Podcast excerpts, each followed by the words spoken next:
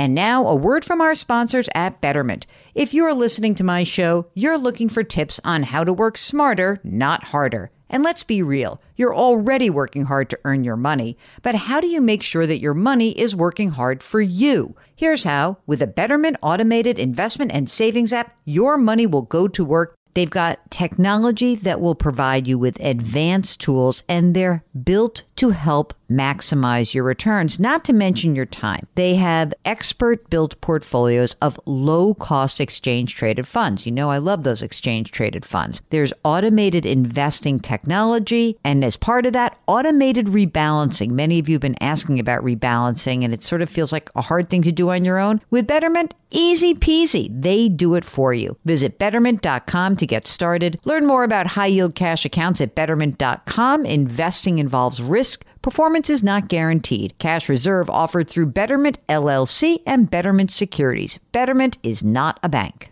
With Fidelity Wealth Management, a dedicated advisor can work with you on a comprehensive plan to help you reach your wealth's full potential. Plus, you'll have access to specialists in estate planning strategies. So you're not just growing and protecting your wealth, you're sharing it. More at fidelity.com slash wealth. Investment minimums apply. Fidelity Brokerage Services LLC, member NYSE SIPC. Welcome to the Jill on Money Show. It's Friday, December 8th, and we are here answering your financial questions. And uh, before we do that, I want to tell you about an exciting new project that Mark and I are launching. And I am very psyched about this. I think you've heard me talk about my pals who host a podcast called The Compound and Friends. And it's a, an investment podcast. They're really smart guys. It is Josh Brown and Michael Batnick, and I think they're incredibly smart and charming and lovely. And I had such a good time when, when I went on this podcast. I literally thought to myself, I got to figure out a way to do something with these guys. And we have done just that. In fact, we are launching something with the folks at the compound, which is a Jill on Money video show. Yeah, it's totally cool. It's going to be on YouTube. It's going to be a separate playlist under the compound that you'll see for Jill on Money. And we're calling it Jill on Money powered by the compound. And I'm so excited that this is beginning. And in fact, this weekend, um, there is going to be the, the first little taste of it, which is Josh Brown and I talked at length about what we hope to do in the show and how we're working together it's just going to be a blast. And uh, the compound is going to drop that episode on uh, tomorrow. And then every Saturday going forward, they are going to be dropping our show, Jill on Money, powered by the Compound. The first Jill on Money by the Compound program on YouTube will be launching on December 16th. I could not be more delighted about this, and I think you're going to love it. And by the way, for you investment nerds, you should check out their podcast, The Compound and Friends, because it's great. It's just absolutely great. And there's no problem if you want to do a little bit of that investing thing. I'm cool with it. I'm not just old boring Jill. I like a little fun every now and again. I really do. All right, so now let's get set here. Uh, we have things to do. We've got to answer some of your email questions. This is from Mark, who wants to know about funding, retirement, and an inheritance. So, Mark writes my wife and I are 60 years old. We both have retirement accounts. I have a thrift savings plan worth $925,000. My wife has $26,000 in her retirement account from her current employer. I plan to work a few more years, but she is considering retiring now. In May of 2023, she had to stop work to care for her mother, oh, who passed away in August, and she's not returned back to work. My wife is currently the personal representative of her mother's estate. We're in the process of transferring all of the assets, stocks, CDs, mutual funds, and retirement money into an estate account. The estate account will be used to pay for expenses associated with her mother's house, which we plan to renovate and sell next year. How can she best use the inheritance, which after the sale of the house should be about $500,000 to fund her retirement account, and if possible, avoid paying taxes on the money.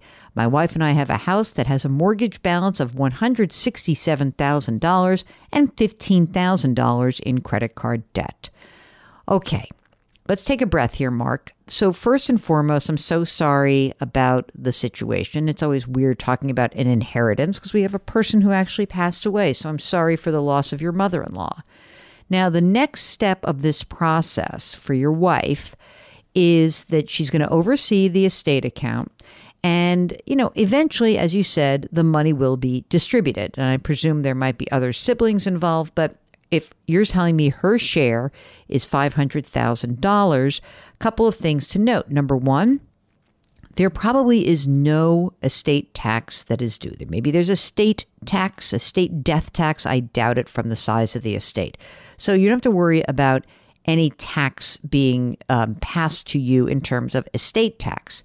Now, that said, when the money goes into an estate account, when it's non qualified or non retirement money, what happens is that there can be an accumulation in that account. It can go up in value, and that can generate a tax liability for the estate. So I only point that out to you to, so that you know that the estate itself might have an income tax return to file. I presume you're working with an attorney and an accountant who can help you out with that. Now, once we get to the other end of this, um, a few things to remember. She will be inheriting partially a retirement account, and in that case, she has 10 years to get the money out. And that may be something that you think about doing after you, Mark, retire so that she takes the money and that income to her doesn't add to your own tax liability. Uh, of course, you should pay off the credit card debt, but don't pay off the mortgage balance. That doesn't seem necessary. Your wife can't put money into a retirement plan on her own uh, if she is no longer working, but maybe she can use a spousal retirement account. Or maybe because you don't have a lot of other money outside of retirement, maybe the best thing for her to do is to just put that in a brokerage account. Either way, I don't think she's going to go wrong. I do think that it's going to be a process. So please let us know if we can help you out. Here's an email from one of our favorites Anonymous Anonymous. Well, this is another show about inheritance. This is the show about inheritance, I guess. This one is Hey Jill and Mark. I love listening to your show. I found you six months ago on YouTube, and I wish I found you sooner. Okay, Anonymous is asking for advice about an inheritance. Anonymous writes that my partner and I live in a low cost of living area. He is 40 years old. He makes $72,000 a year. I'm 39 and I make $101,000 a year. We are both eligible for pensions. If we stick in the system for 30 years, his annual pension should be around 44,000. For me at 30 years, it would be 66,000. Whew, that's a lot of money, man. Okay, we would be 55 and 53 at the 30 year point. Now, I may get a promotion in the next year and that would lead to a pension of even more, 94,000 for me. If that happens, we currently spend around $4,900 a month, which does not include retirement contributions, but it does include savings of $1,000 a month. Oh my God, they're saving like crazy. They've got the pensions. What more can I ask for? In addition, they're putting $3,200 a month in savings. The current plan is to start transitioning that soon to paying down a home equity loan. Hmm, let's hear about the house. The house is worth around $480,000. There's no mortgage, but there is a home equity loan of $79,000 at 5.8%. Okay, I understand why you want to pay that down. My husband has $38,000 in a Roth uh, 457, 60,000 in a pre-tax 401k, 6,500 in a Roth IRA. I have 93,000 in a pre-tax 401k, 31 in a pre-tax, blah blah blah blah blah. Okay. Husband recently inherited $55,000. They've got an 8-year-old, a 6-year-old. They haven't saved a lot toward their college. About 10 grand between the two. Um, they've got a lot of programs in their area where they could potentially graduate with associate's degrees when they finish high school. This is the first time hearing about this in the last two weeks. These are amazing, these high schools where you graduate with a, an associate's degree. Anyway, she goes on to write, I'm not too worried about it. I don't think it's going to be hard for us to pay the remainder at that time. But what do we do with the inheritance? Should we pay down the home equity loan, put the money in 529s, invest, pay cash? Also, they're also driving old cars. They may need to be replaced in the next one to three years. I don't like debt. My first inclination is to put a big chunk towards the home equity loan.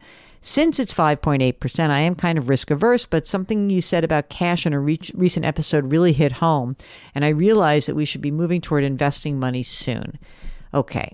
I'm happy to say we do have our estate planning documents done, and I look forward to hearing your advice about the inheritance and what we should do with the $3,200 a month that we are currently putting in our money market. Okay, so let's look at this.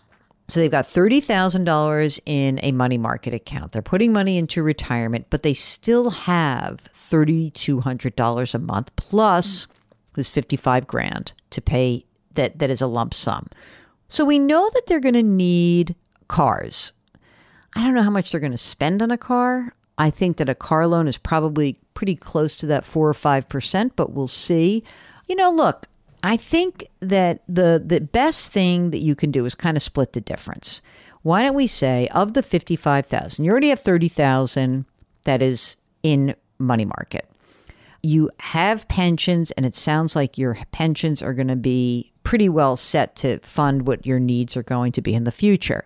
I think we put 40,000 down on the home equity line and that gives you 15,000 that is available plus the 30. Keep putting money away until you finish with the car thing. And when the cars are done, then I think you're ready to start a different plan. And maybe that plan is that you're going to put money down um, uh, into an investment account a brokerage account, that would be fine. You've got such great cash flow. I don't see any big problems. Okay, this is from Joe. Um, and I love the message. Hello, Aunt Jill and Cousin Mark. My parents are from a crappy small town and will be moving to the big city. She's a recent heart transplant patient and they will need to relocate for her continued care. They want to sell their house in the small town and move to the big city. How should they think about funding this? They're old school, they're not interested in a loan. Okay, let's be clear about that. They don't want a loan. All right, they're going to have $280,000 from the sale of a house. They are going to have to purchase a home for 400,000. So we have a $120,000 delta there. They have living ex- this is amazing. Their income basically covers their living expenses. 45 coming in, 45 going out. They're 69 and 72 years old. They've got a pre-tax 401k with a half a million dollars and they've got cash from just cash. So I think what I would do is this. I think that if they really absolutely will not take on a loan, which I don't think I'd want to now at these rates anyway, they would take of their 180,000, they'd add that to the set proceeds of the sale of the house, buy the new house and drain that cash account and then start to little by little take some of the money out of that 401k to replenish some of their cash in case they need it. The question uh, is the bonus question Would it be worthwhile to pursue long term care insurance? She might, mom may need that. Mm, I don't think you have enough money to do that. Once you have the house, it's going to be too expensive, and I don't think she'll actually, I'm not sure she would qualify for it, so I wouldn't worry about it. Okay, let's see. This is from, this is funny. So, this is from Elaine. Uh, Hi, Jill and Mark. I love the show. My partner, let's call him Jerry, like in Elaine and Jerry from Seinfeld. Okay. Partner of 12 years and I, they're thinking of getting married. His health insurance on the open market is just insane. We think it makes sense for taxes, but we need help in checking our math. We own a home together. We split the expenses 50 50. Jerry owns his own business with one full time client. He makes about $150,000 a year. He pays himself 50 his business and personal tax filings are separate. He's 55 and healthy, but he likes to have good health insurance. Who doesn't? And on the open market, his costs are about, oh my gosh, about uh, eight to nine fifty a month. Let's just call it thousand dollars a month. He's got one point two million dollars in savings and retirement. I'm 47. I work a job uh, W two, and I make four hundred fifty thousand dollars a year and about one point two million in savings in retirement. We are on track for early retirement. We keep our expenses at seven thousand dollars a month. We think we could have significant savings on our income taxes filing married, and also put them on my health insurance for hundred fifty dollars a month. How do I calculate our future tax bracket with his pay structure? He pays himself only 50. So do I use only that income plus my income? The health insurance alone would be a significant savings, but I've heard about the marriage tax if we do this wrong.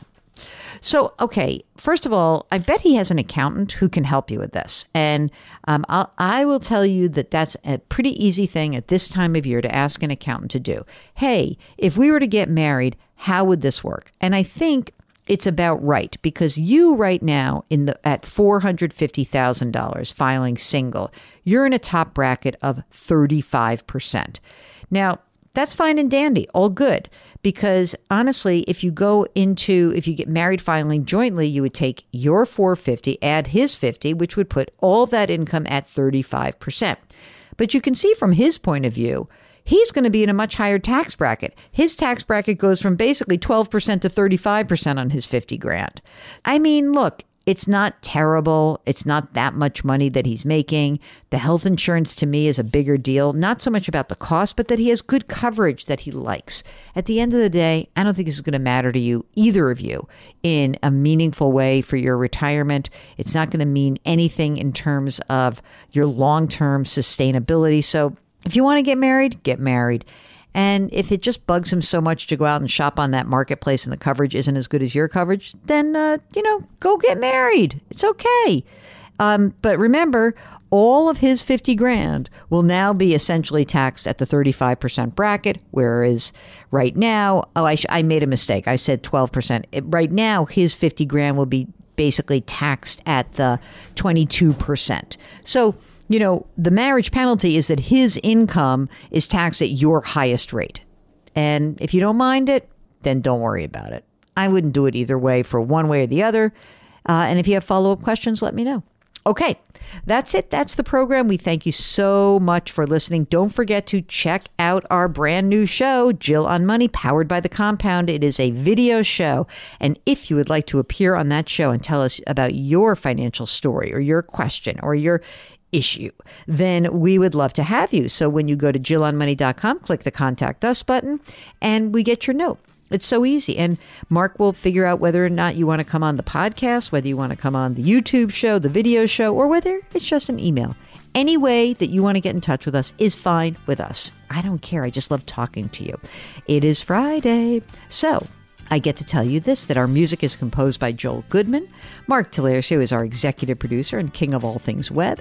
And we are distributed by Audacy. In fact, you can subscribe to this podcast, Jill on Money, on the Audacy app or wherever you find your favorite podcasts.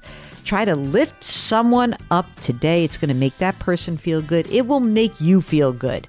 Change your work, change your wealth, change your life. Thank you for listening, and we'll talk to you tomorrow.